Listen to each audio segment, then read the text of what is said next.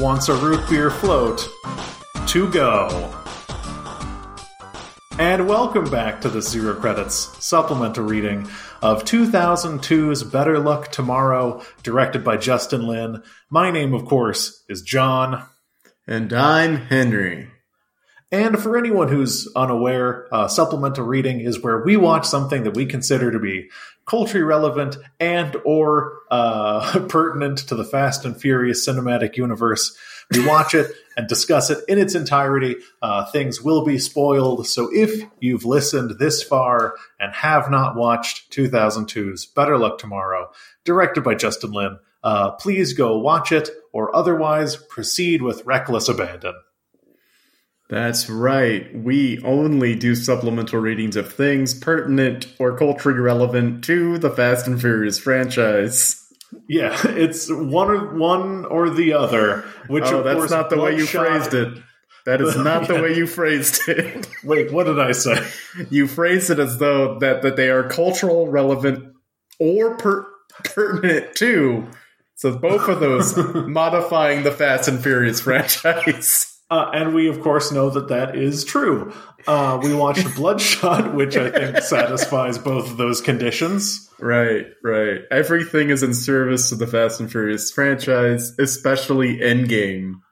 Espe- I mean, if we could say that the Marvel Cinematic Universe is what we examined as a, a failed attempt at mimicking the one true cinematic universe, which is, of course, the Fast and Furious cinematic universe. But Henry, Oh, John, Henry, John. given what we've discussed, why are we talking about 2002's Better Luck Tomorrow, directed by Justin Lin? Well, I'll have you know, John, that it is canonized. It has been confirmed 100%.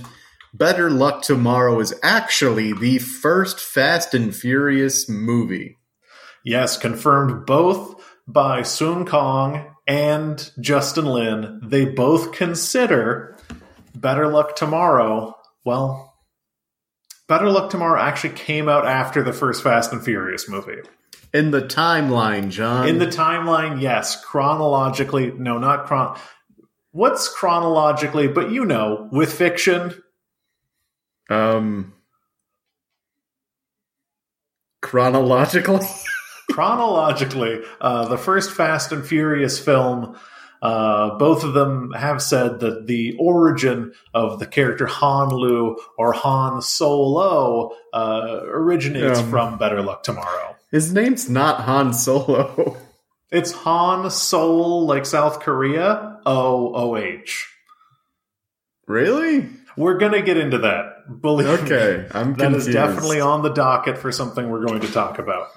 Right, 2020. 2002's. Uh, tw- tw- 2002s. Yeah, 2002's Better Luck Tomorrow, directed by Justin Lin. Um, an MTV movie. Yes, you really don't see that before a lot of movies now. Or even back then. Uh, it's really so. This is one of Justin Lin's. I think it's his second movie. I'm not going to look up what his first one was. I'm sure it was it was fine. Uh, but this is Justin Lin's second movie, and it's very. It's both very early 2000s, and boy, is it very early 2000s. Uh, but it's very indie. It's very like extreme close-ups and very heartfelt and it feels I don't know, it, it feels to me like an MTV production because it feels kind of like something that would air on MTV in the early 2000s. Right. Um, yeah, I mean, there's a lot, of, a lot of establishing shots, a lot of, a lot of just lingering establishing shots, especially at the beginning, that really cemented the just this feeling, overwhelming presence of suburbia and kind of this weird stifling that of, maybe living in this this setting gives you, where all of the houses look very similar, and uh, I mean, the first lines of the movie are just how about how hot it is, and heat is oppressive, and they're they're obviously sweating, and it's just kind of like you get this weird, even though everything looks all right on the outside, you get this weird tension of these characters, and then of course, a phone starts ringing and you don't know where the ringing is coming from until Oh, it's not either of their beepers. Let me tell you that. it's not either of theirs and then and then they they drop to the ground and, and start listening and you're like what is happening in this idyllic perfect suburbia landscape that we've spent a minute and a half establishing only to find a a cold and pale hand in the ground fade to black Fade to black with the first instance of something that comes up uh, quite a bit in this movie, uh, which is the first person narration, uh, which is once again another uh, both nice indie and also a nice kind of like MTV kind of edgy. I don't know. I, I like some narration, especially over like a late high school drama. Uh, but I think you, you kind of nailed it as far as like the heat and general atmosphere of this movie goes. Because this movie feels like you're in a pressure cooker. It really does. Like, especially with the aforementioned just very close up shots. Like this movie is kind of claustrophobic in its in its cinematography. And I think it kind of plays into like each characters that we meet talks about getting out or going getting, you know, going to college basically. And so I in a way this weird suburban setting or this weird high school setting and these close shots all establish like this overwhelming need to get away to break free. Yeah, there's this this kind of crushed feeling. Even during scenes where they're like outside during the party, everything is very close. Everyone's close together. You never feel a lot of freedom when you're watching the movie. It just feels like this kind of meandering, frustrated, but very very high energy environment, which is, I think, like a perfect reflection of the kids that we see in this movie. Right. And, he talked about the first person, not the, well, the, just the narration. And, and what we basically have here in, in Better Luck Tomorrow is a coming of age story for one Ben, our protagonist, who also serves as our narrator.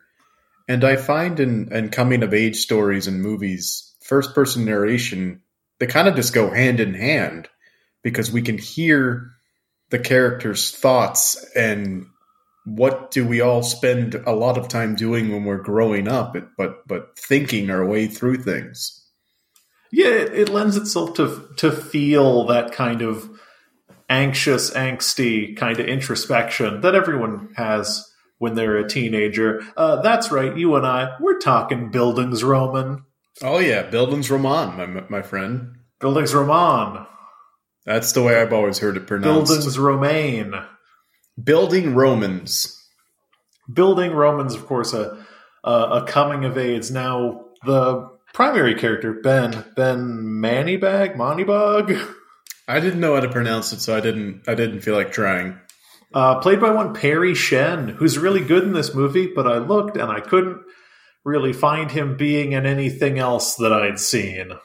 There there are a number of good characters and actors in this film that I were never seen again, like uh, the, the the young girl who played Stephanie, uh, my uh, Jamie, my Jamie, thought she recognized her from something, but we looked it up and turned out no, we she didn't recognize her from anything. Uh, of course, the the big one that most people would recognize at sight is one John Cho uh, from Harold and Kumar Go to White Castle fame, and also you know Star Trek. Uh, right. But a lot of really good performances. Roger Fan as as Derek is great. Uh, however, relatively early into the movie, we are of course introduced to a character that I think you and I will probably spend most of this episode talking about. Uh, one Virgil. Lu. Yes, Oh. Virgil. Sorry, I thought we were gonna we were gonna talk about Virgil the whole time, but no, yeah, Han Lu. Oh, believe me, we we will definitely talk about Virgil. Han, who shares the same name as the Han from the Fast and Furious franchise, also played by the same actor. Yes, also played by Sun Kong. Now the I know that was it before the podcast or during the podcast when we said Han Solo? That just happened. That just happened. Great. Uh so Han Lu, I believe, in the first uh, Fast and Furious movie that Han appears, he is credited as Han Solo. Uh, but I believe uh, Justin Lin has gone on the record to say that that is an alias, and Han Lu is Han Solo. Okay. See, it's like a funny last Solo. like it, it would seem it would seem like a cheap dumb joke to just write that into a movie, but to go- back and say, "No, it's a cheap dumb joke that a character came up with." That's just writing, baby. He has a the character Han Lu has a Wikipedia page, John. Yeah, but it, he was But he was let me- totally he uh, was let me read- Han Solo, I swear to god. I'm gonna read it. Okay. Yes. Han Lu, also known by the alias Han Sol O, Bam.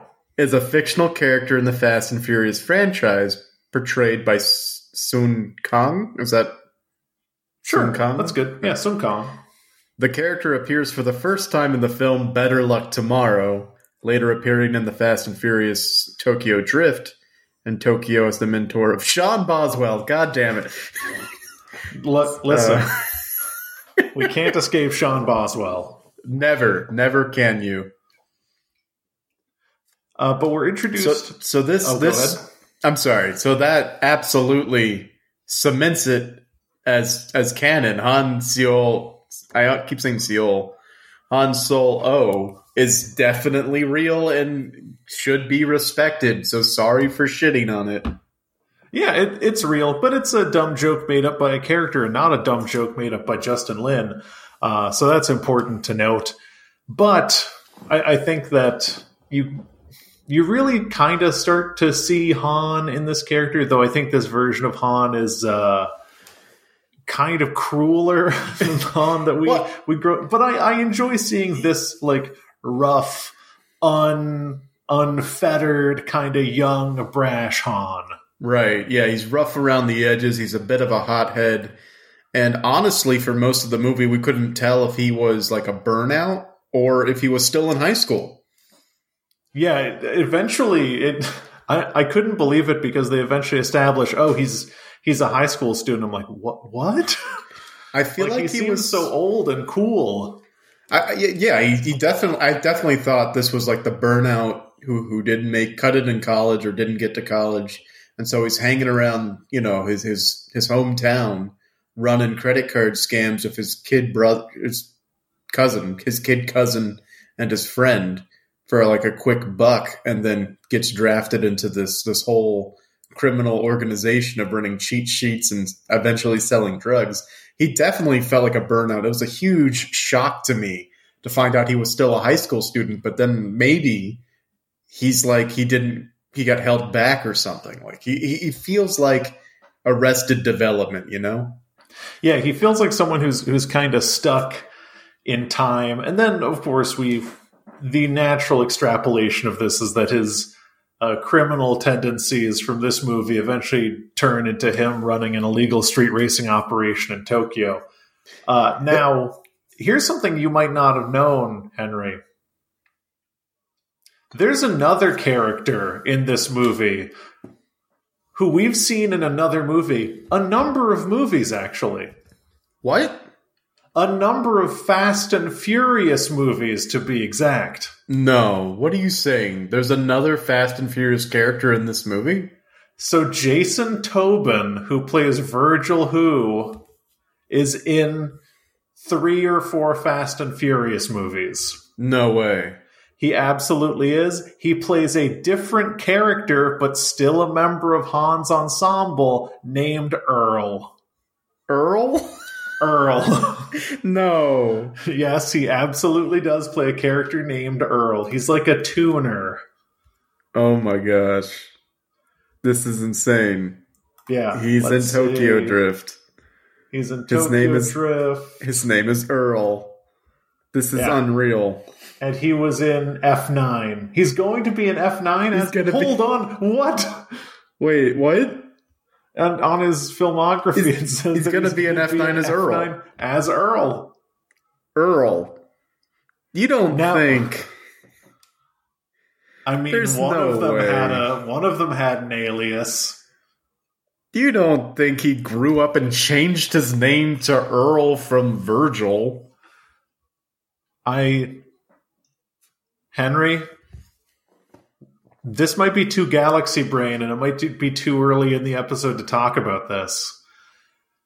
What if F9 shows that this whole time we've not been talking about the fuck you, but the BLTCU? Not the BLTCU. What if what if the next film well, I guess Fast and Furious technically was first since it came out 7 months before Better Luck Tomorrow or something. Uh, but still crazy. What if Virgil has been in Fast and Furious this whole time? What if he's the true villain? Yes. I would love Okay. I wasn't. Oh my god. I'm on the cast list. This is this is far beyond anything we should be talking about right now. Is it the cast list for F9? I'm on the cast list for F9, John. I don't know that we can talk about this in good conscience. I'm so mad. I'm, I'm so take, mad. I'm just going to take a quick look. I'm he's the fourth one. He's the fourth one listed in the cast. I'm so mad. That's very interesting. No, we cannot talk about it, but Jesus. Very interesting. We can't talk about it, but it sure I'm makes you think. So mad. It sure makes you think. And then there's Jason Tobin as Earl. So mad. Listen, So we got to talk about Better Luck Tomorrow. Better luck tomorrow. The building's wrong, built around Ben, a straight A student trying to get into a good college, very worried about his college apps, who falls into that sweet, sweet American life of crime. Who falls into that sweet, sweet American life of crime and trying to get with an unattainable woman, in this case named Stephanie, who is the girlfriend of uh, kind of a, a boyfriend who doesn't. Okay, so he's kind of controlling and manipulative, but something about him makes him seem like the world's absolute worst boyfriend, and I hate him, even though I have minimal evidence for him being truly awful. But Steve Cho, played by John Cho, is a real shitbag. Oh no, he yeah. Steve's whole thing is that he wants to be he'll be your boyfriend, but it's not like he's going to do all those boyfriend things. He's not going to go to winter formal with you because why would he? Also, John Cho's character Steve is another example of me being completely incredulous that I learned that they were still in high school and then being relieved to realize that they were still in high school. Right. Yeah, cuz he seems much older, much more sophisticated. And that He would also, be creepy. uh, as I said earlier, requests a root beer float to go, which is something I've never even considered existing. I think I missed that line. I don't know what you're referring to. he he's in a diner and he he tells Stephanie to go order him a root beer float pause to go To go. Okay. That's when she went like, "Oh, I'll go get your drink," and they share that talk about like, "Hey, take my girlfriend to winter formal for me," or whatever. Yeah, I don't know what his motivations as a character are. Also, during that interaction in the diner, uh, this is the first instance of regrettably something that kept happening, which is this having some problematic early 2000s elements that I didn't love. Yeah, I, very much. Um, what this and the and the Fast and the Furious have in common is uh, just a very endemic of the time, loose use of of uh, a slur that refers to sexual orientation that we don't use anymore. That's right, baby. We're talking the F word. Right, and not the fuck word, but the other one. Yeah, the the actual bad one. And this is we're definitely going to talk about this later, but also his relationship with Stephanie is predicated on this like do you remember in the early 2000s or at least from media in the early 2000s people were just like obsessed with pornography? Like it, it didn't seem like a maybe it was just an easy thing or an edgy thing to write about but pornography is just kind of like a part of everyone's life now. But in the early 2000s all people talked about was porn and like oh that girl looks like a girl in a porn.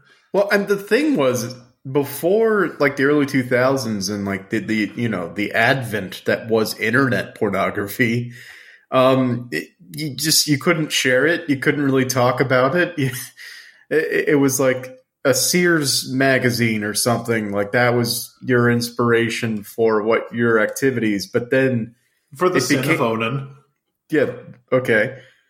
But it became like it's it entered the cultural consciousness unspoken.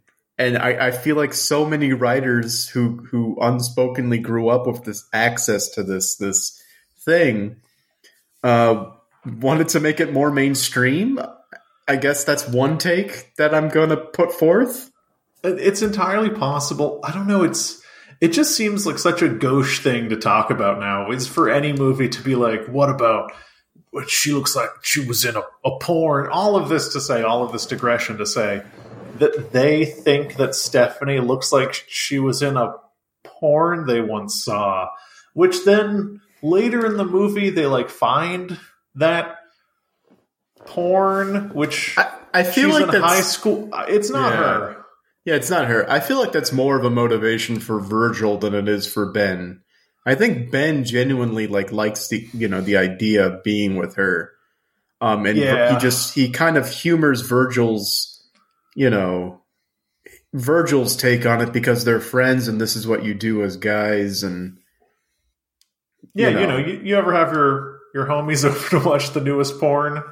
No, never in my life. I, but I feel like that was a shared experience amongst people in the past because so many people have written about it. I definitely have known people when I was a teenager who would like watch pornography in groups of their friends. I never did. Uh, the only one I can it. really think of is a guy who accidentally set his sweater on fire and had to go to the hospital. That's pretty Um, funny. What? Yeah, he yeah, it was pretty funny how he got burned. Um, but th- This was a real life. how- what, what are you talking about? What, what was that story that you just said? don't worry about it. Uh, This is a real person or a guy in a porn? oh, the person who set himself on fire, real guy. Uh, but he would invite people over to like watch porn with him. He was a really uh, gross guy. He was I'm Guy. sorry We he got burned. You made me feel bad. no, he got burned. I thought he was fake. no, he's real and burned. Um, Okay, he, he was fine. Uh, but Was he was fine? Is he Yeah. dead? I just don't. I haven't gotten the most updated information on him, Okay, well, so I'm- I assume I- he's dead. Well, I hope you went over to his porn parties because J- John, that was his way of reaching out. Yeah, I never did. He got burned, John. I never, he never, I was not made aware of any of the porn greetings after he became burned. I think he was just plotting to destroy our Gotham City afterwards. Right. Okay. Yeah, so they have a weird relationship with Stephanie.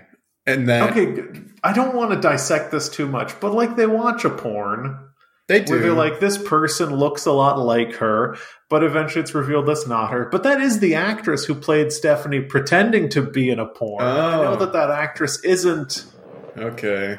underage at the time because try to work around child labor laws when you're trying to make a movie for less than a quarter of a million dollars it's impossible Right. but it still made me feel weird Yeah, and I think it's supposed to make you feel kind of weird because, like, what if your high school crush ended up being in a porno? Would you even want to see it, or would that be like a weird violation of the this you know the person you've built up in your head? And I think that's kind of what Ben's going through, spliced with morbid curiosity and like kind of like a car crash you can't look away kind of thing. Spliced with this is the first time we saw this character in any way experience sexuality. It's so, I so there's I- a lot of things going on in that scene where they're watching that porn. And Ben's great. I the character of Ben is pretty bulletproof in my estimation. Uh, not morally, but I think that Ben is is a pretty great character. Yeah, he's a good character. He has shit morals for sure.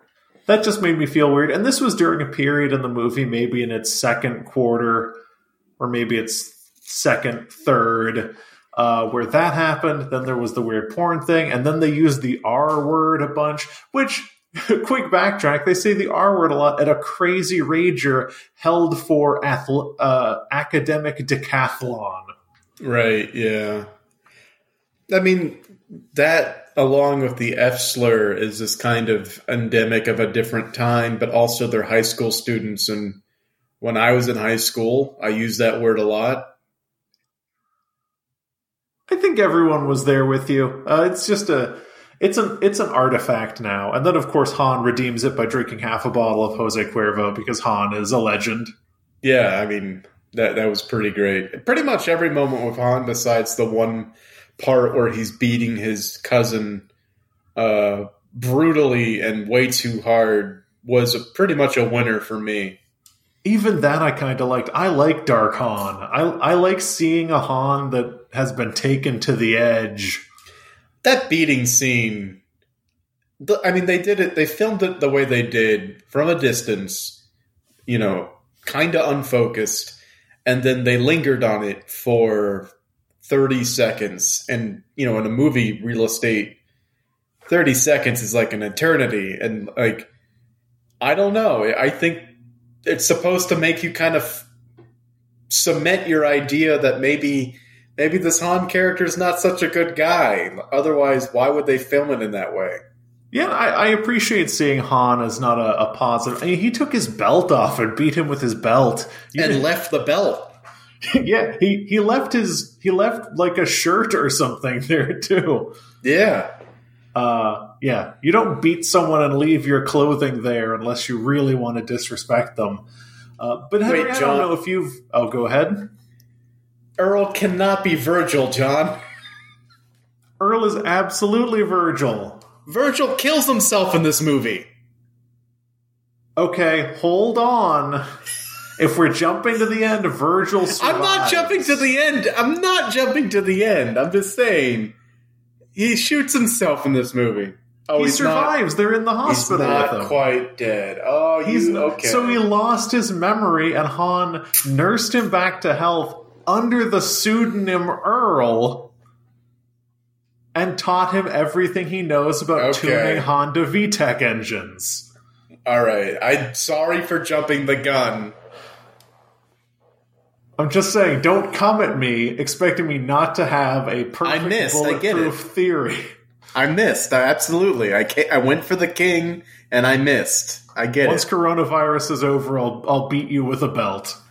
And take your your weird shirt off to reveal another shirt. Now, Henry, I don't know if uh, if you've ever been a part of a uh, a storied tradition of lockout buzzer based academic quiz games, but let me tell you something. I have. Okay, we're, so was the depiction of the decapitathon? That's not a word. Decapelon? Is that's not the word either. Yeah, decathlon. Uh, the uh, you know the the actual game part where it sucks and is high stress. Yes, the parties also yes. Uh, also no, the parties were just sad. Uh, but very interesting that uh, Justin Lin's got to have like some background in lockout, but like Quiz Bowl or Decathlon or something, you don't just get that knowledge. You have to be a real fucking nerd to know that. I mean, I feel like this film was written by like a few people, and Justin Lin was one of them. Um, so maybe he he borrowed that from another person. Maybe, or maybe Justin Lin's a fucking nerd. Who knows? Well, he, here's the thing, like, so they say write what you know, and uh, that uh, the pressure around like making your college application look good and being in all these clubs and like having good grades and studying for the SAT, like all of that felt so realistic that like it had to have been drawn from personal experience. So I, you know, maybe Justin Lin's a nerd, and he he absolutely um, was in like a quiz bowl thing, or maybe it was Ernesto Fernand for Foronda. Or maybe Fabian Marquez. All right, we all looked up the writers. I get it. Yeah, we've we've all got it. Uh, I don't know. It's I, I almost felt like going into this movie.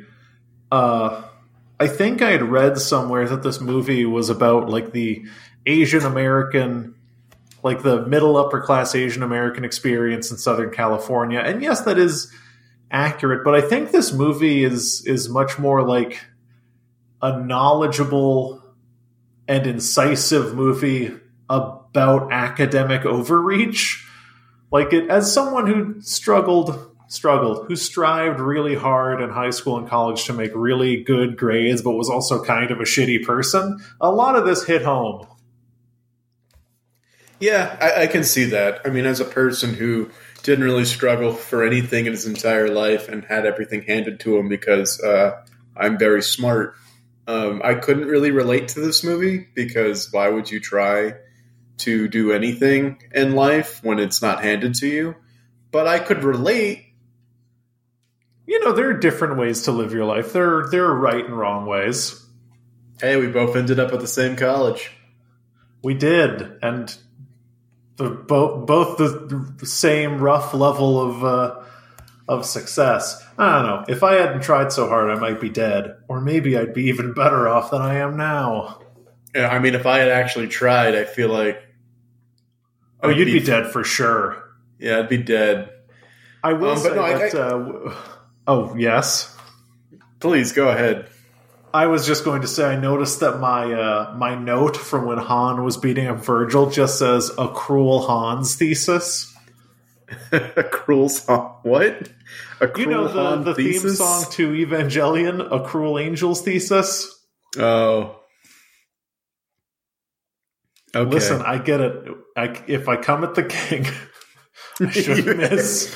Uh, I so I read I I wrote for that scene young Han is a hothead.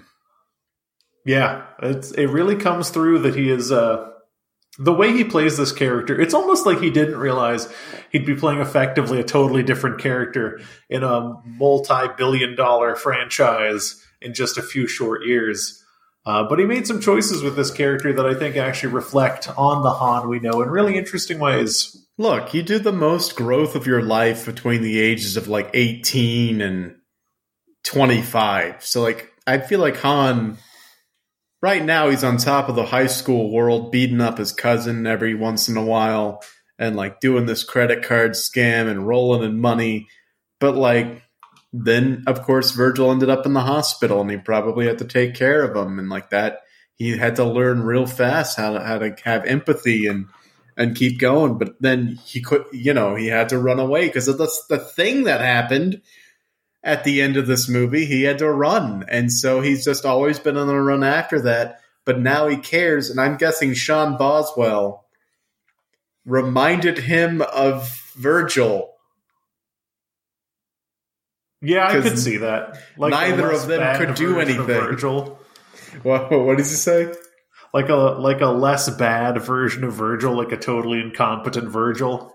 Oh yeah, they're they're both completely inept, and that's what That's why he, he, talks to Sean Boswell. He's like, Sean, could you uh, could you threaten people with a gun for no reason? if I gave you a gun, would you would you just threaten any and every person? Yes. Okay, I'm going to teach you to drift. Give me the gun back. can can you make every bad decision, please? More more than the ones you're already making. Yeah. I will say that uh, towards like the second the end of the middle of this movie, uh, things escalate very quickly. Speaking of guns, like I couldn't, I could not believe it when I think Derek pulls a gun on that yeah. guy at the party. Derek is the first one. So he, here's the thing about that. I, I wasn't surprised that Derek pulled a gun out. Um, just because I felt like a weird criminal vibe from Derek the entire time. Like, yeah, he wrote that article in the paper, but then when he like entices Ben with the cheat sheet ring kind of thing, and he, he gives him those fifty bucks. I'm like, where'd he get those fifty bucks? Like, who's walking around with just a fifty on them? Derek's into some criminal shit. And so when he pulled the gun, I was like, I knew it. I knew Derek was into some criminal shit. He's got a fucking gun. Derek is the most interesting character in this movie, period, because he's uh, vicious, calculating, also a really good leader. Yeah, I mean, like, I, if they went pro with it, like if they wanted to do that stuff for life, they they're probably in good hands with Derek. But uh, it, it, it's very interesting that his entire motivation for everything he did was just to be friends with Ben. Yeah, he, he just wants to be, no matter what, even if it's like pulling a gun on some whites at a party or eventually killing a man, uh, Derek just wants to be friends with Ben. He wrote that article in the newspaper to get him off the basketball team so that he wouldn't have like friends or recognition so that he could enlist him into his, his cheat sheet ring. Like everything he did was planned to get Ben. One of my favorite things about this, and I don't know if it's in your notes, uh, but after they pull a gun at that guy at the party, uh, everyone at school knows. And Ben, in narration, says rumors were coming fast and furious. Yeah. Remember yeah. that was an expression we could use? Rumors of this place went fast and furious. Again, cementing this as the first Fast and Furious movie because they yes. title dropped the first movie.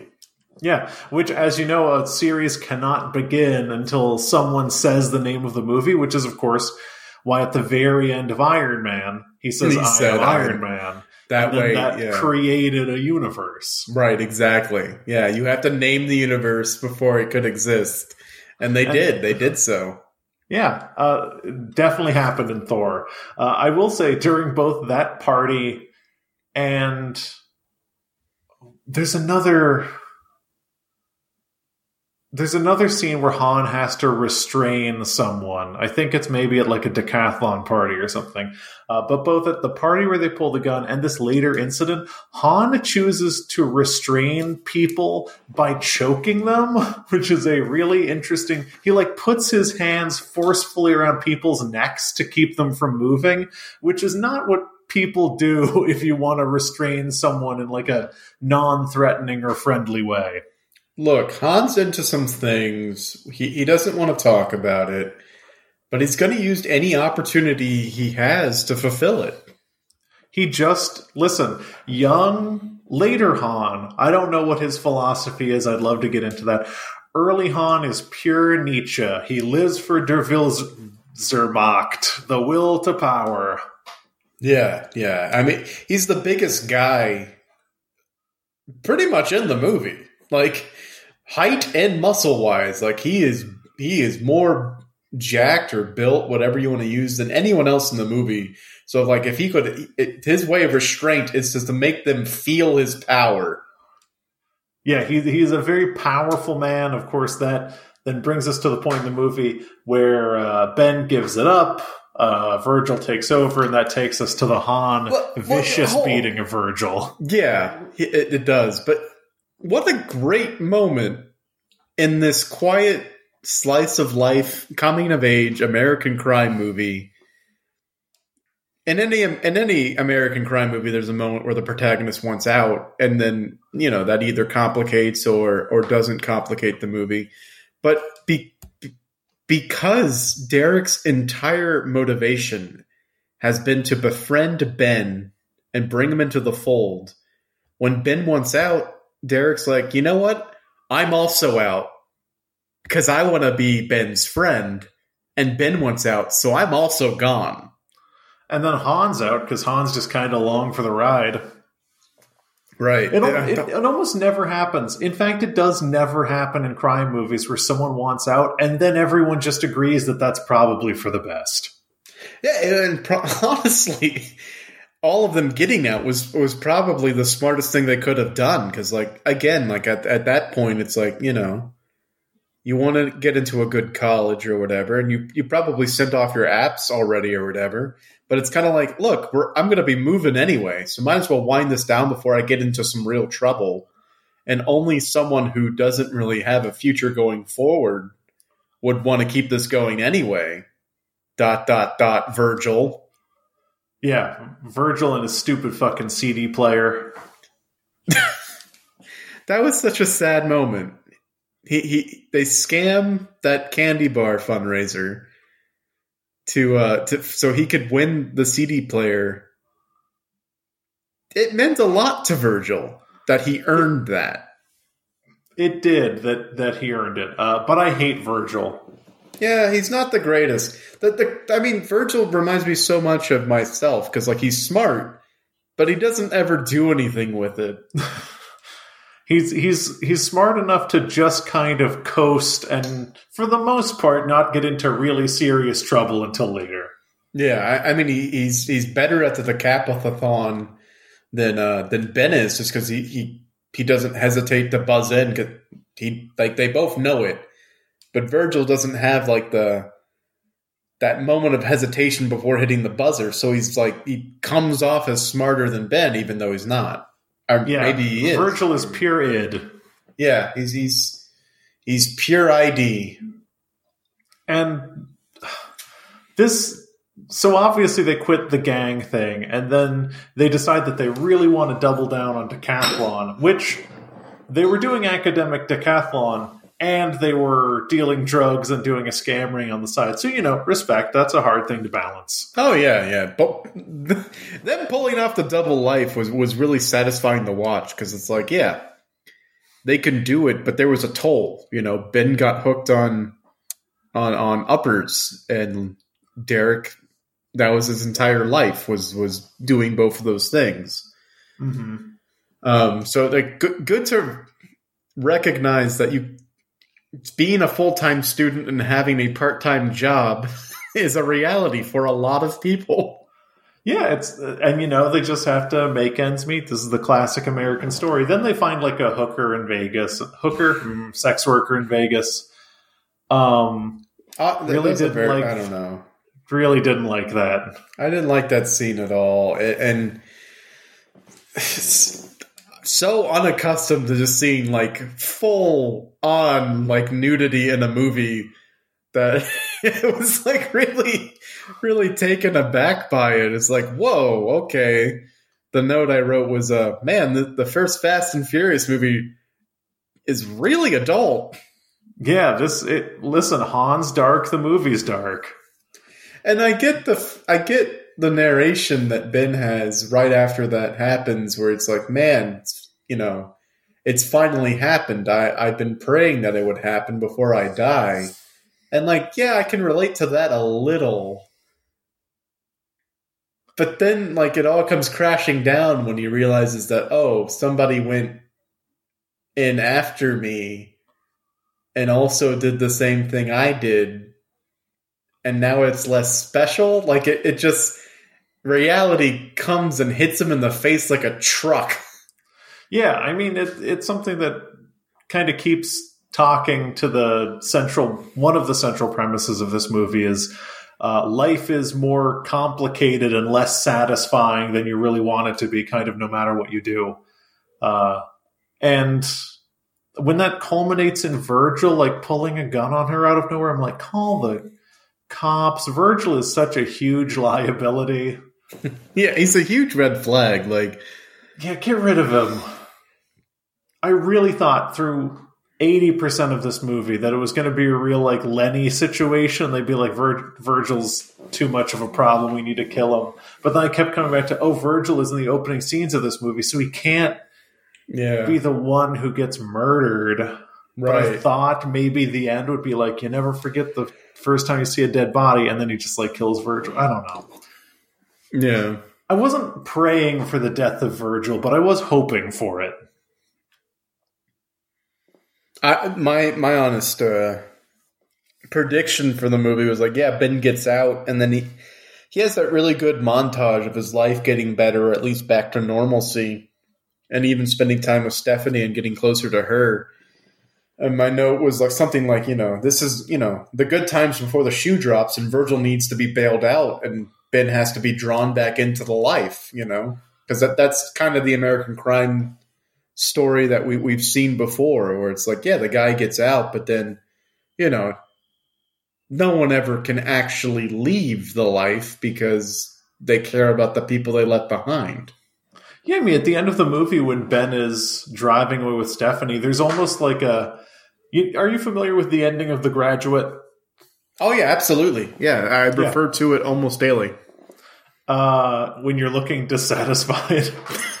uh, it, it's funny. Uh, it just it comes up very often in media where there's just a lingering shot on two characters, kind of like driving away, and I'll just turn to my head, turn to my head. you know, that's a that's a possible thing to do. I'll turn my head to to Jamie, who I'm watching it with, and I'll say, "Oh, is this their the graduate moment?" So I can feel like a real like film buff and like you know get get get intellectual points from my wife who will be like, "Oh yes, it is very much like The Graduate," and we we we nod and we we sip our brandy and and we feel so smug and superior about our our viewing of an episode of The Office. It's a shame that you have uh, that you have this odious behavior, which is very often incorrect. I can assume, but if you had done that for this movie, you'd be totally spot on because this movie has a has a very obvious graduate moment. Yeah, where they're, where they're well, they're driving off together, but they're not disillusioned by getting what they wanted and realizing that's not what they wanted. Like in the graduate, uh, it, it, it's the reality that it can't last because yeah, it, people I, I are going to find out about Steve. And I'm not sure that uh, that Stephanie is aware of that, but for Stephanie, you see her smile, and then it fades, and then Ben's smile fades, and then you realize for both of them, Ben realizes that he he fought so hard for the life he's always wanted, and now he can't have it. Right. And, uh, and I think maybe the the weight of her decisions is then weighing on Stephanie. So it's maybe not the the beauty of the graduate is they both realize the same thing. I think maybe in this movie they're both realizing different things, but to the same effect. That it, it, you know, the, this this that blissful moment of happiness they just had is already behind them. Like, and yeah, it's the, it's it's the axiomatic truth of life is you you try so hard and for so long, and sometimes your entire life to get something, and once you get it, no matter where you go, there you are once you have it, it can't satisfy you anymore, and you can't want it anymore. And so very apt to be driving away from literally that moment that they shared, like it, you know, either being driven away in the bus or actively driving away in the car. Like that moment of happiness is literally in your rear view, and you cannot go back to it, and because you're you're moving actively forward toward either consequences or toward the the what will you know is soon to be the outspoken realization that now that you have what you want, you don't want it. Yeah, what once at any point in life you start to be born forward unbidden by a choice you can't take back, it's always bittersweet. Right. I, I mean, because uh, I, I read Stephanie's decision to kiss Ben in this movie as like she's made up her mind that she's going to leave Steve, and she she even voiced that similarly earlier in the film. Um, but the fact of the matter is, she still hasn't told him, and she hasn't talked to him. So there's just this air of uncertainty hanging around that whole relationship, and it's always going to be there until it the reality sets in that he's gone, gone, Mm-hmm. And then she's going to be like completely distraught because now this person who was in her life, who she was thinking of leaving but had these feelings for and never got to resolve them, is now forever gone. And maybe she's going to, it's not going to be like she's going to want to rush into another relationship with Ben. So they're going to, like, I can see the next part, the next part of their life unfold And I, you know, I went into this this episode that we were this supplemental reading with the question like, why would you leave it open ended like that? But now that I'm talking it through, it's because it's obvious what's going to happen, and so we don't need to see it. Yeah, it's like a, a very famous movie that I can't name because this is a spoiler, but it ends on a on a black screen while a character is doing something because you know that they died. Uh, and, and a common The Sopranos. nailed it. Uh, but a, a common complaint about that movie is the ending is so open ended. I'm like, they told you if this character did this thing again, he would die of a heart attack, and he did it, and it cut to black. So you should know what happened. Uh, what? Crank. You're talking about Crank, the Jason Nailed. Statham movie. Crank 2, boner movie. Uh, but No, I don't know what you're talking about, but I'll it's got to be. It's Crank. Yeah, it's Crank. Jason Um, Statham has a, a, a condition where his heart will explode. I don't remember the movie. I don't think we need to. I don't think we need to litigate the message the Crank, message the I'm movie. our- I'm not going to remember later. Message it me, me now. Okay, fine. I'll If talk you haven't about. seen this movie, spoilers. oh, I didn't see it. Okay, um, so I'll talk about how uh, very very smart storytelling, visual storytelling, um, during the middle of Ben's crime life. He's got this routine he, he upholds, uh, or he tried to uphold.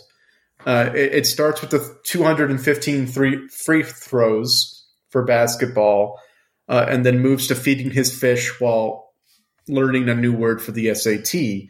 And we see this uh, three or four times throughout the movie. It's very good, that this routine that he keeps. But during in the middle of his his crime life, he goes to feed his fish, and the fish are dead because he hasn't done that in weeks. It's. I think that that is. So one thing that this movie keeps reinforcing to me is that uh, Justin Lin is actually really good at making movies. Oh yeah, it, it, it, his visual storytelling is like off the charts in this movie. the the way that they tell the story of Ben's academic life and by extension his life is they do the word a day thing. And the first time you see him doing it, he's brushing his teeth he's studying he's attending to his needs he's going to sleep he's turning the light off. I imagine to go to sleep at a reasonable hour. And then every other time he does it he's a little bit more distracted and a little bit more time has passed and he's a little bit more unsure of himself because his life is disappearing. And there's Right. nothing he can do about it. And then the fish die. And I think actually most genius of all, the last one in the movie, because these are interspersed with a shot of the text of the word with the definition from the dictionary. Like he'll say the word and then at the end cuts to black word from the dictionary. Uh, the last one of those, he doesn't say it at all, and then it cuts to a word from the dictionary because it shows Right. that his his life has progressed past the point of him even having that practice. Uh, but these like words have not stopped having power over his life.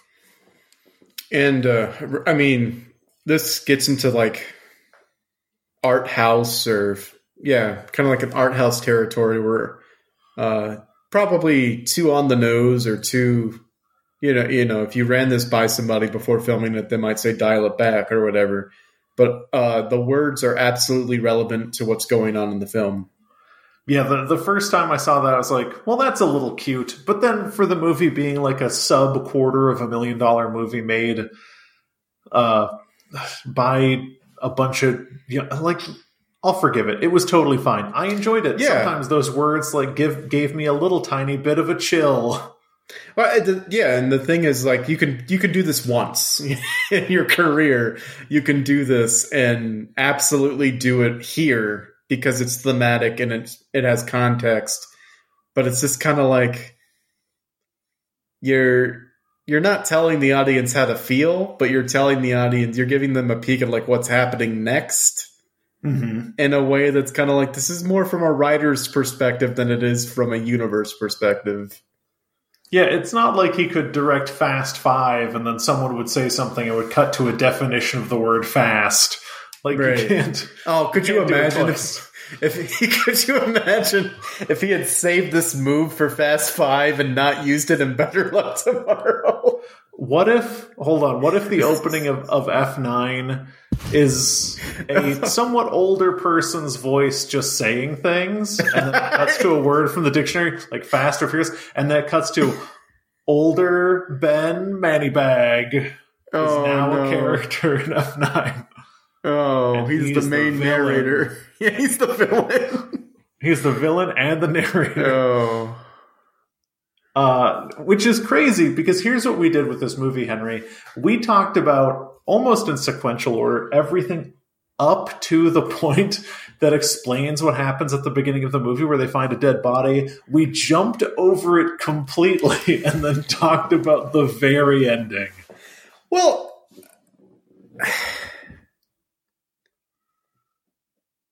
the movie, the the the thing that happens.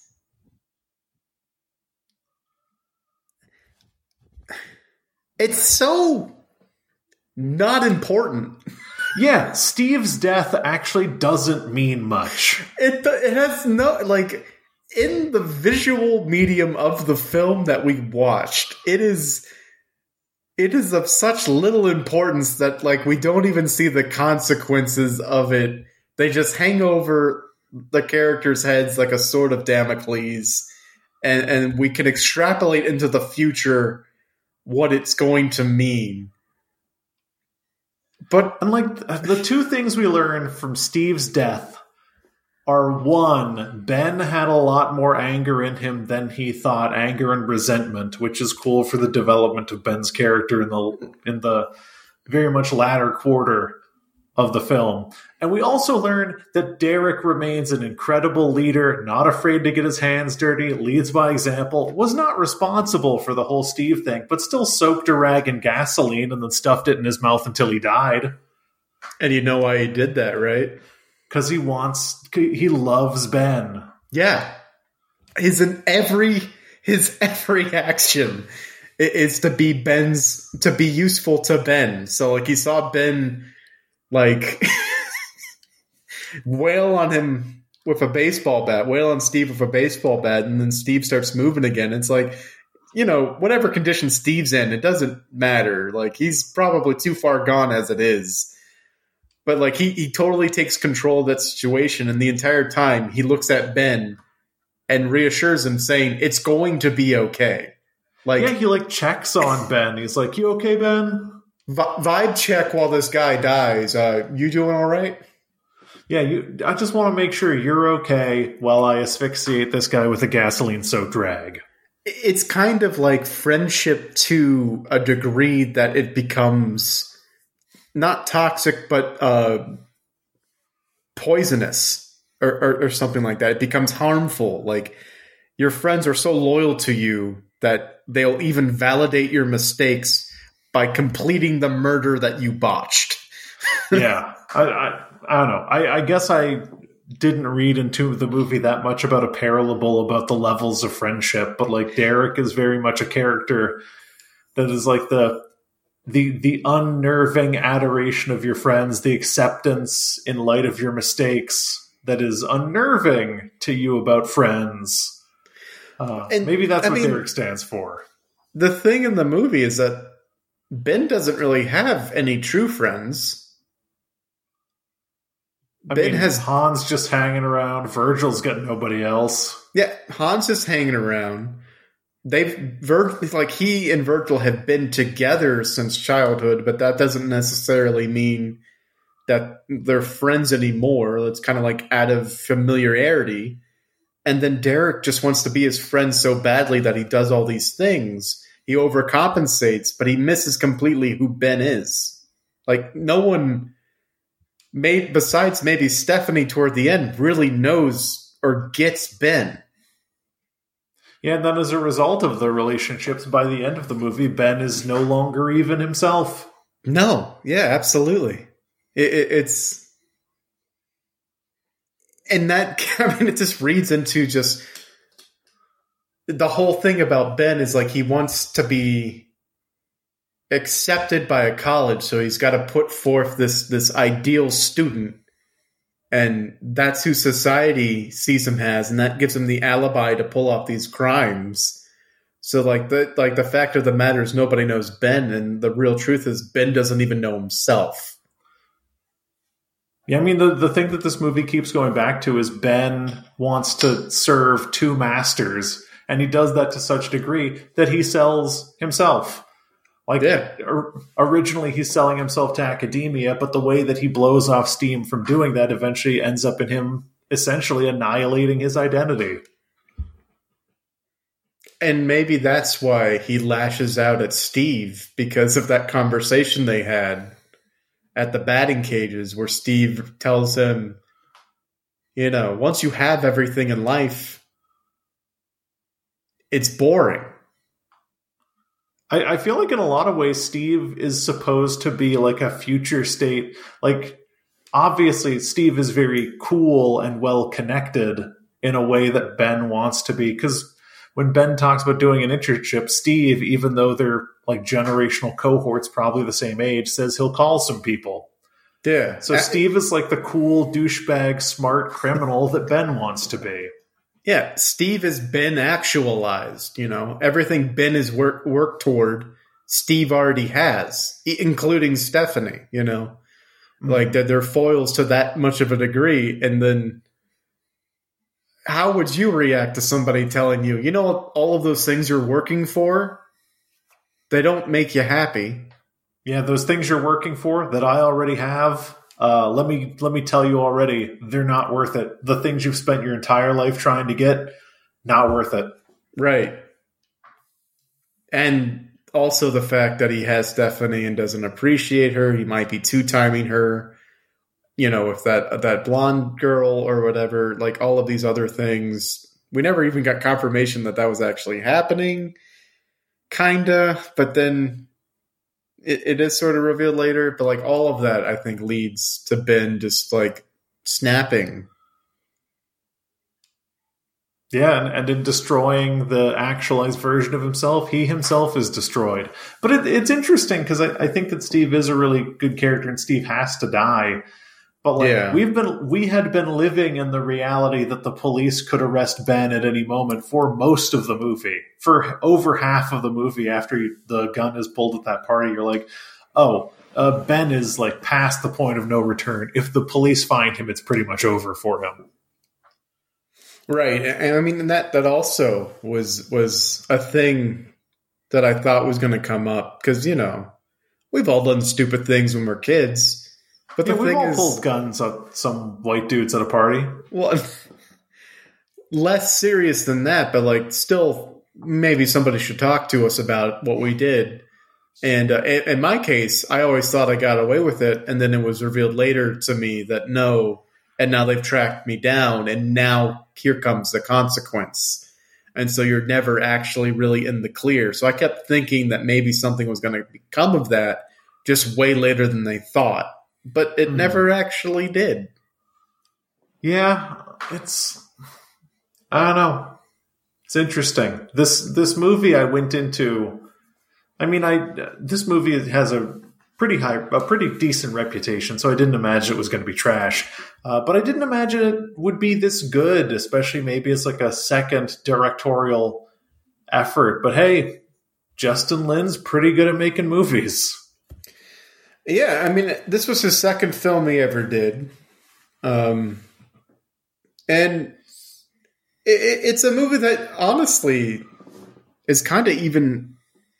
It's lucky to have been made, um, and, and maybe it's a product of its time. Maybe, and, and of course, MTV backing it, but like.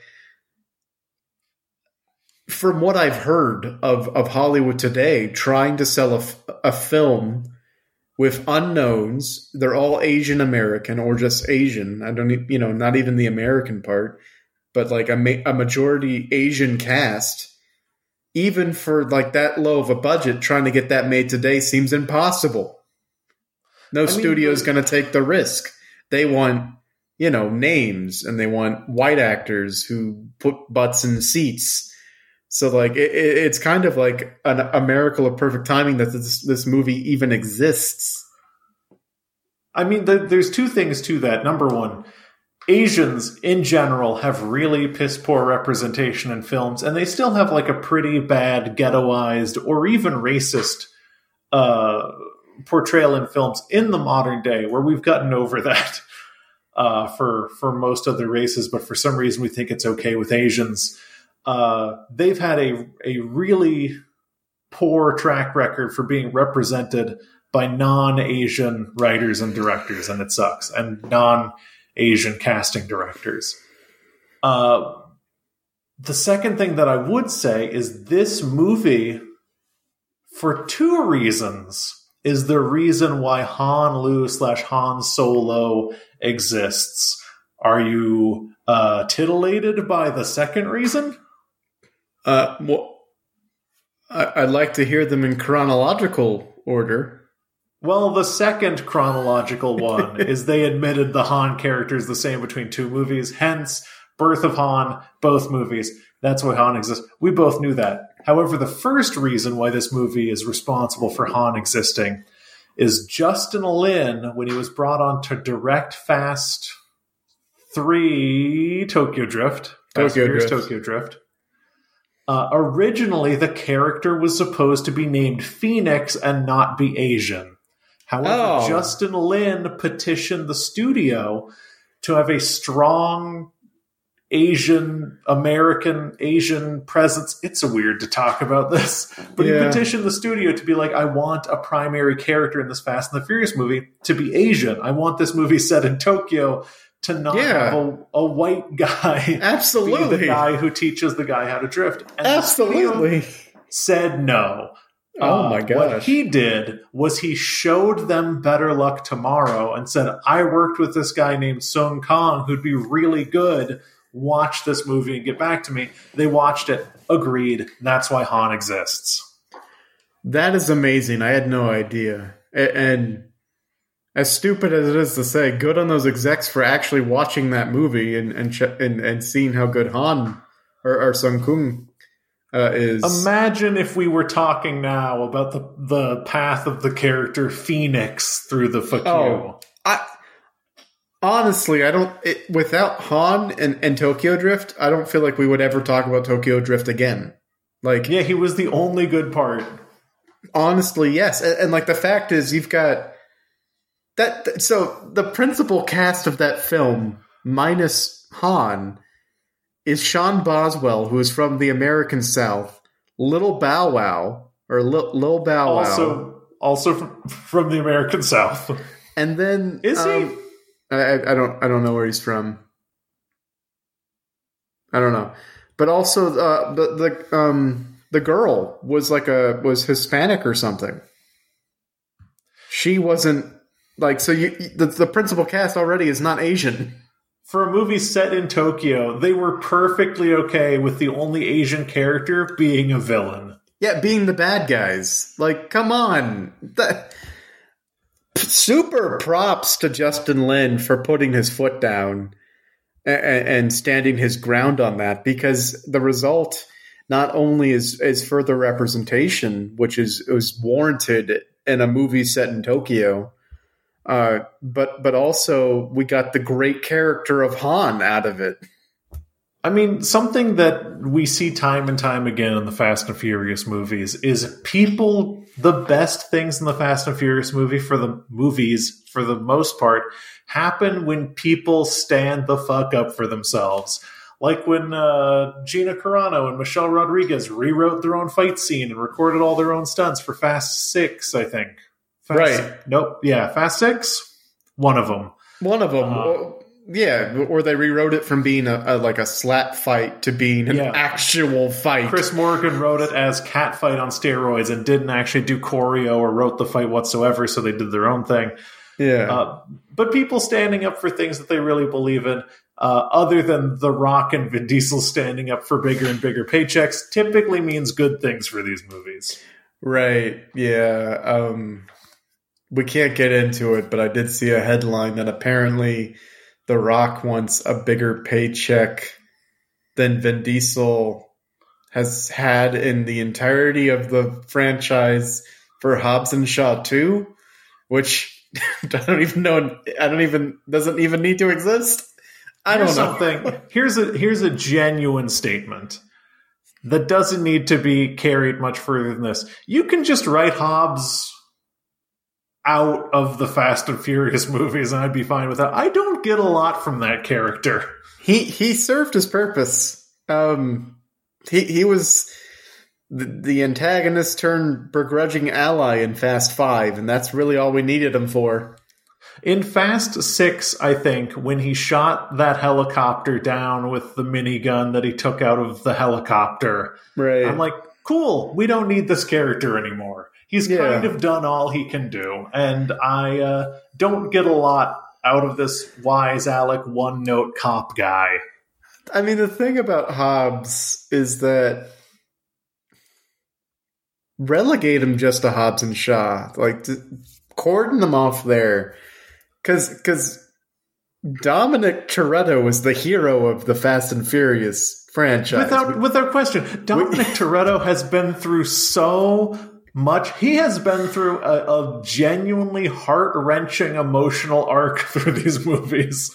And for someone like The Rock to come in and demand more money when he's been through significantly less and plays a character who's infinitely less potent or important, come on.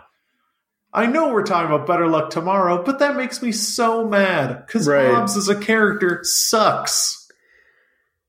He's he's really great in Fast Five, where all of his lines are written for Tommy Lee Jones. Yeah, he's great in Fast Five, but here's two things. The only the only two things about the character of Hobbs. He's a strong cop, and that lasted him for three or four movies. And then we had to add something else like, well, he's got family in Hawaii. And that's pretty much it. Yeah. Fast Six does a weird thing where they shoehorn like he's got a daughter into the film. I'm just saying, there's so many more muscular people in the world who need paychecks. Stop paying The Rock so much. Yeah, The Rock is the most paid actor ever, year to year. He doesn't need more for Fast and Furious. Like he, he there are people he- with he- more muscles and more charisma than The Rock, I'm sure. He's auxiliary to the Fast and Furious franchise, and if he doesn't realize that, cut him. Yeah, absolutely. They Cut did well loose. before him. They can do well without him. Just two more movies. Look, if if we're learning anything from watching Better Luck Tomorrow, it's that Fast and Furious is best when it's an insane extrapolation of a small scale, weirdly human slice of criminal life drama. Exactly. Wait, John. Oh, Better Luck Tomorrow I knew this would come. is a Fast and Furious movie. So there's a few things we have to talk about. There's a few things we have to talk about. First of all, where does it fit in the ranking? Uh, hold on, there's one thing we need to talk about before that. okay. Oh, I should have. I should have. I should have. I, this was coming. I should have known. I should have prepared. I actually need to bring something up What's that up, we friend? have not used for one of these movies in quite some time because we thought we were in the clear. problematic. Problematic. Oh, yeah. So we have to figure out which letter of problematic is capitalized. I think the scale was we have to figure out which letter of the word problematic is capitalized. And that's how problematic, like a capital P problematic is as problematic as it could be. You get it. Yeah, I get it. It's of its time, John. I know there's R word and F slur, it, it, and there's the other category we need to talk about. It's probably a capital P problematic. I was gonna, in terms of all movies, it's not. Yeah. all- it, it's not capital P problematic in terms of all movies, but in terms of Fast and Furious movies, this has got to be capital P problematic. Yeah, I, I mean, Probably so. Problematically so. Problematically so. Man, I for as much as I enjoyed this movie, I, I don't like to to put it that high on the list. But uh, do you agree? Yeah, I mean, it's just from today's standards. Looking back, this is this movie has a lot of moments that are very adolescent and so could be written off. But to write it off is to keep those those same sort of attitudes and and behaviors going, which we don't want to do. You know, so.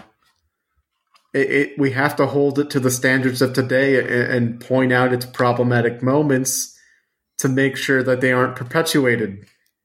Yeah, we can admit something is a product of its time, but that will not stop us from indicting its language. Absolutely. Will not, nor should not. Or will not and should not, right? That's what I meant to say. One of those two, you kind of confuse me by doing them back to back. I'm very easy to confuse. Okay, so now that we've gotten it out of the way how problematic it is, depiction of women.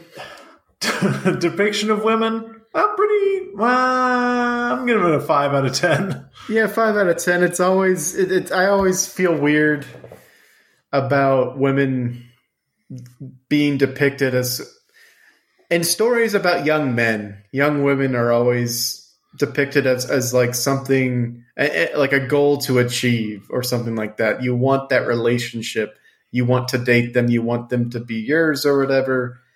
And, and that's a very young way of seeing the the opposite sex. But it, it's something we absolutely probably all went through at one time, and then we matured and and grew to to learn to treat them as people and, and like as friends but like there is like a weird time and as teenagers where it, it becomes this weird kind of obsessive pedestal raising thing. And, and, this movie depicts that kind of well but also shows the, the part where they could also be friends kind of it, it, goes back and forth. So five out of ten i think nails it.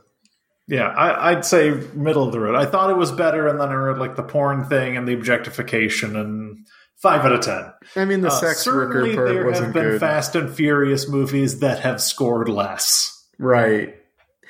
To its credit, there were no, uh, no, um, you know, race race scene scenes. No race butts. No race butts in this movie. Maybe next time. Better luck tomorrow too. no.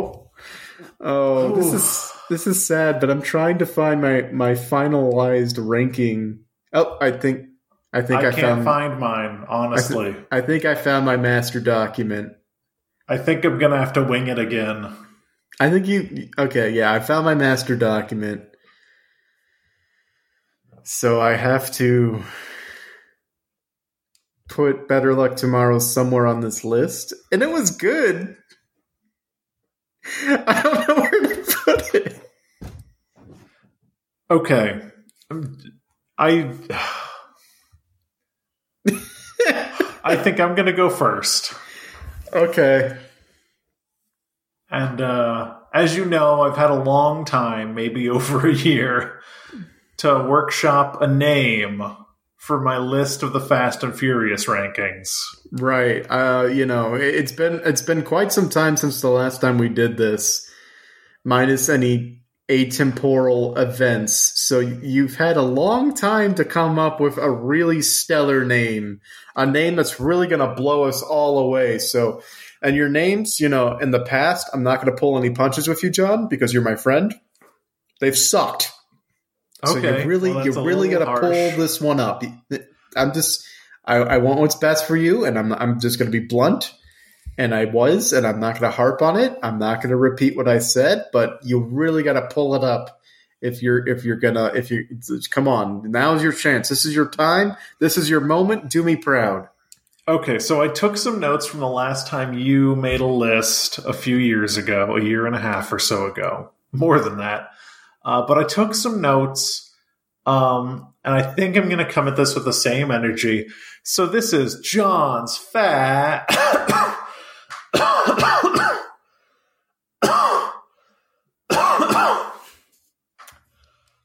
list. all right, all right. Um, okay.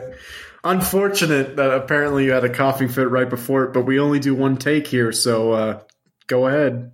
Yeah, I, I had a lot more planned, but uh, the law is we only have one take. Now, do we we rank these from worst to best, right? No, from best to worst for some reason. Unbelievable. I don't know why we do that. Totally unbelievable. You'd think the one that you would want to have the most like pressure. No, Why would we do that? I don't know. We always start with number one. Oh my god, why do we do that? Have we never audited why this is a ridiculous choice to make creatively? I feel like I feel like it's to preserve one aspect of my list that has been perpetuated through all of this, but um Okay, so we'll start with best. okay. Okay. these ones are pretty I think these ones are pretty easy. right.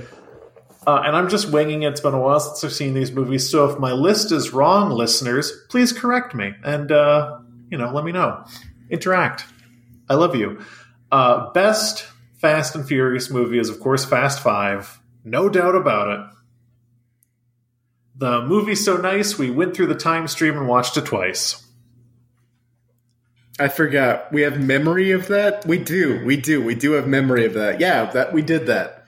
Yeah, no, absolutely. Memories were not wiped. Um, I don't think. Yeah. Uh, so number one, Fast Five. Number two, it's got to be Too Fast, Too Furious. okay. Okay, cuz it's number 2. I get it. Uh, yeah, it's also the best uh, next to Fast Five. All right. Um, after that, I think it's going to be Fast and Furious, okay. the original. Oh, The Fast and the Furious. Yes, the Fast and the Furious. Fast and Furious, I believe, was the fourth one. Yeah, be, be clear about this. Yeah, sorry. The Fast and the Furious is number three. Okay. Uh, number four, I'm going to go Los Bandoleros. All right. Uh, I'm going to miss a few. Number five, Tokyo Drift. Okay. No, this isn't right. I'm just going to go with it. Five is to- Tokyo Drift was not great. Tokyo Drift was not great. Doing this on Um, the fly is seems to be giving you some some trouble. I'll adjust. Uh, number five, I said was Tokyo Drift. Yes. Six is gonna be. Hold on. Oh God, this is really hard. Uh, number six is gonna be. You have so many options. I do. Don't forget you also need, the- you need to put What? better luck tomorrow somewhere too. Oh, number six is better luck tomorrow. Um, Okay. I really did not. Uh, are you are you taking notes? Should I have been? Yes, please. Uh, do you want to? Okay. Could you do me a favor and Start over. Start over. Uh, number one is Fast Five, obviously. Okay. Number two is Too Fast, Too Furious. Number three is The Fast and The Furious.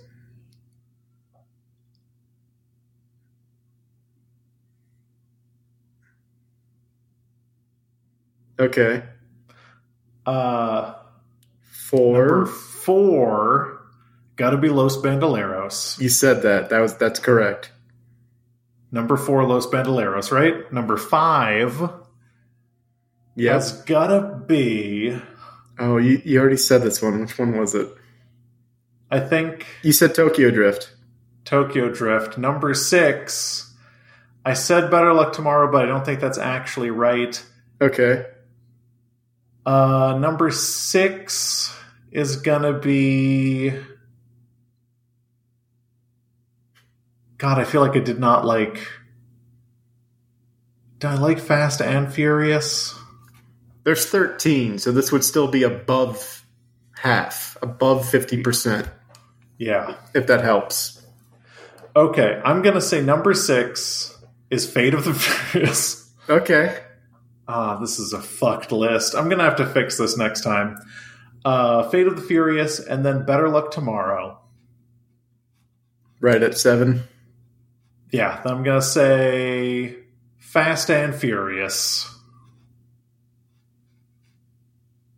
Right? Yeah, the, the fourth one. Number eight is gonna be Furious Seven. Okay. Oh Man. fuck, Hobbs and Shaw. Yeah, yeah. The Hobbs and Shaw is next. As I Okay. remember them. Hobbs and Shaw is. I lost the numbers, but yeah. Uh, what have I got? Like four or five left? Wait, one, two, three, four, five, six, seven, eight, nine, ten. You have three left. I have three left. Yeah. One of Well, them is the. Okay. Furious Six, Wait, It's actually called Fast Six, but I'll let it slide. Fast Six, Fast Six. Have I said Furious Seven yet? You, you literally did right before Hobbs and Shaw. Okay. Wait, one, two, three, four, five, six, seven, eight, nine, ten, eleven. You've got two more, so you're missing one. Oh, what am I missing? here's the thing. I've this I might be cheating. There's actually 12 movies, but we used to split the last 5 minutes of Fast 7 into a different Oh. entry. Okay, revise the list. Dictate it back to me. All right, number 1, Fast 5. Number 2, Too Fast, Too Furious.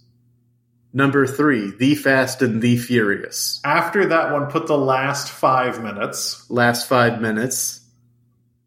shift the other ones down and then put the preceding 115 minutes or whatever They're they're right in before the bottom. Yeah, yeah, they're, they're where they need to be. Okay, and then of course the turbocharged prelude to Too Fast, Too Furious. Right. All right. I have that locked in.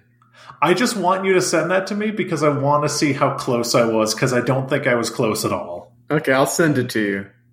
Top five, relatively certain, but we'll see. Uh, don't don't judge me based on my my abbreviations for these. I was going pretty quick. That's fine. All right, and so now uh, let me do one. Actually, I'm okay with the list I have.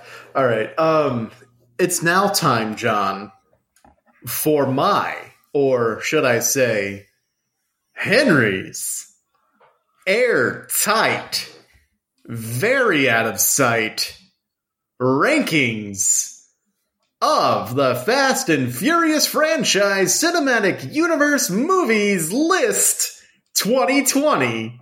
And if this title sucks, it's endemic of the year and not the person who made it. Brr, brr, brr. Ah, yeah, I was waiting for that. Good title. Number one, absolutely without a doubt, is Fast Five.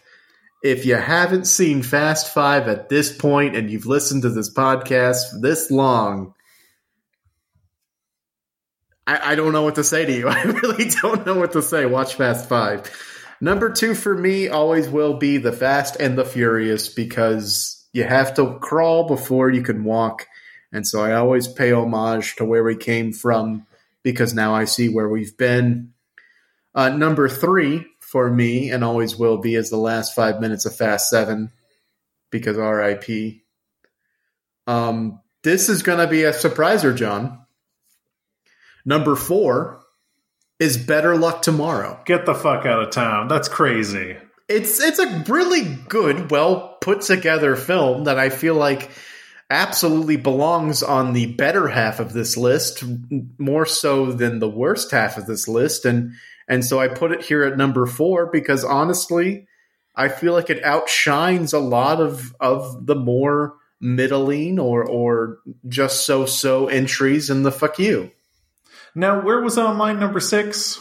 You had it at one, two, three, four, five, six, seven, eight. I seriously? You had it at eight. Wow, it's almost like I made that list up completely. Uh, Yeah. I agree. It should be in the it should be in the top fifty percent. Don't know what I was thinking. All right. Now the rest of the list I might disagree with. Uh, the rest of my list I might disagree with. Um, I really just inserted better luck into uh, a list that was pre-made. Um, so at number five is Fate of the Furious. You know, Fate of the Furious was okay. Number six is Hobbs and Shaw. okay. Number seven is Tokyo Drift. Yeah. Number eight, Los Bandoleros.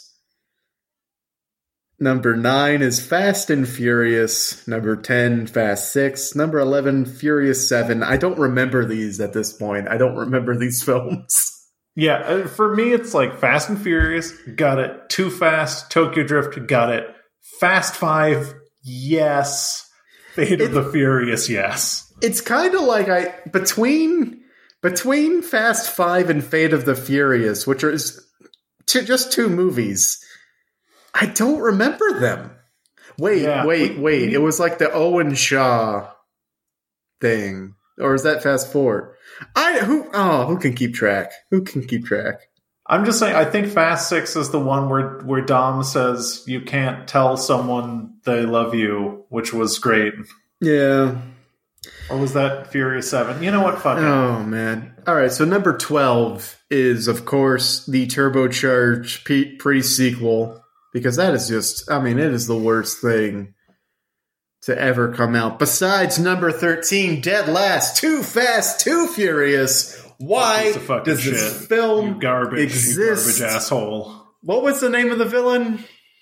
I don't remember. I'm still waiting for him to come back because he said he would come back. I. It's not a good movie. You know, I think that Too Fast, Too Furious in my actual final list was like seventh place, but I still hate you. Yeah, well, whatever. Well, this is this has been a, a welcome respite. It's it's been a long time since we watched a Fast and Furious movie, and if uh, coronavirus is any indication, it might be a while yet before we watch another one. But this was nice, right? You know, in lieu of Fast Nine, which was supposed to come out. What? Oh, Han Lue. In Han Lue of talking about Fast Nine, which was supposed to come out in spring of this year. Remember the concept of spring? The movie is done, John. That's the part that gets me. The movie is finished. It, it's just sitting on a shelf waiting to be viewed by us, and they're not letting us view it. The movie is complete. Unbelievable. Just put on Disney Plus. Put it on Disney Plus. I will pay thirty dollars to watch it right now. Genuinely, I would. I would because I would be happy to give Justin Lin and the rest of the crew my money. Oh, it's done. It's just sitting somewhere waiting for an executive to be like, "I think we can make the most money." Like, go f- get, get off your stupid money wagon, you jerk, and give me my Fast Nine. Sorry, my F nine colon the Fast Saga. Yes, we just give give me the Fast Saga. That's all that I want. All I want is for Dominic Toretto to be in a dire straits and, and he turns his head and he locks eyes with Letty and he, he says, Letty, we've really done it, haven't we? We've really become F9 colon the Fast Saga. And then that means this trilogy, the, the, it's ended. Yeah, absolutely. Because once you've said the title of the movie in the movie during a cinematic universe, uh, it ends just like just like Marvel did. Yeah, the, at the end of Endgame, they said, "Truly, this is the Marvel's Avengers Endgame." Yeah, they said that. I remember Spider Man said it to a dead Tony Stark. Spoilers? Big spoilers. So, real quick before we get into the uh, the socials for this episode, just want to give a quick shout out to the cast of Better Luck Tomorrow. Of course, Sung Kang, Parry Shen, John Cho, Jason Tobin, Roger Fan, Karin Anna Cheung, and Jerry Mathers, who played the biology teacher. Take it away, Henry. That's right. If you want to send us. Shirley up, Anderson played Hot Dog Planet customer. If you want to send us other uh, movies from the early 2000s that aired on MTV or were produced by MTV, hit us up on Twitter at ZCPCWHJ on twitter.com. And uh, what does that stand for, John? Uh, Nanette Matoba played Housewife. That's right. And if you want to send us a longer diatribe about maybe you watched Better Luck Tomorrow and you have thoughts to share, please drop us an email to email at zerocredits.net and we will definitely read it and get back to you as a team. We're also on Spotify. Um, if you use the desktop version of Spotify, you can look for us by typing. Actually, they changed it. I think you can find us now by just typing in zero credit, open parenthesis, close parenthesis, and like scrolling down to the podcast section. You no longer have to click a podcast section. I checked this very recently, but I have forgotten because I am not a paid uh, hip not but, but I don't pay for Spotify. I don't listen to music. I'm a cretin. Uh, we're also on Apple Podcasts. You can find us any old way by typing in that zero credits and you, you will find us. Please leave us a rating and review. It is the best way, second best way to grow the podcast. Because uh, the more reviews and ratings we get, the more we are visible to the world. But the best way you can help us out is word of the mouth. That's the only way we can survive. So while you're on your Zoom call with your family, just drop a line, say, hey, zero credits. That's how I've been staying sane in this whole quarantine thing. And uh, keep doing that, keep telling people, and, and then we thank you. We, we love that you do that. Thank you very much. We love and support you because you love and support us, and because also all humans uh, are deserving of love. This is getting weird. John, take it away. That's right. And a quick shout out if you want to watch Better Luck Tomorrow, you can do so without even signing up for an account at Tubi TV. That's Tubi.tv. I got an ad when Virgil killed himself for a 23andMe for dogs. I have an ad blocker, so it didn't play an ad. 23andMe for dogs. Find out what kind of blood your dog has. It's also free with commercials on crackle.com. Uh, so you've got two options to watch Better Luck Tomorrow Tubi.tv or crackle.com. Both run ads both run ads and from everyone here the zero credits podcast that no one has allowed to run ads zero credits house two house three two houses studios we want to wish you a happy week and better luck tomorrow tomorrow oh did you want to sync up the tomorrow okay and okay, so you say better luck, and then we both say tomorrow at the same time. All right, all right, all right. And better luck tomorrow. Better luck tomorrow. what? Goodbye. Better luck. Goodbye. Good, good, good, better luck. Better. Better, better, better luck, tomorrow. Hey, tomorrow. Henry, Be- hey, Henry, John, John, Henry, John. Better luck tomorrow. Better luck tomorrow. Bye. Bye. No, bye.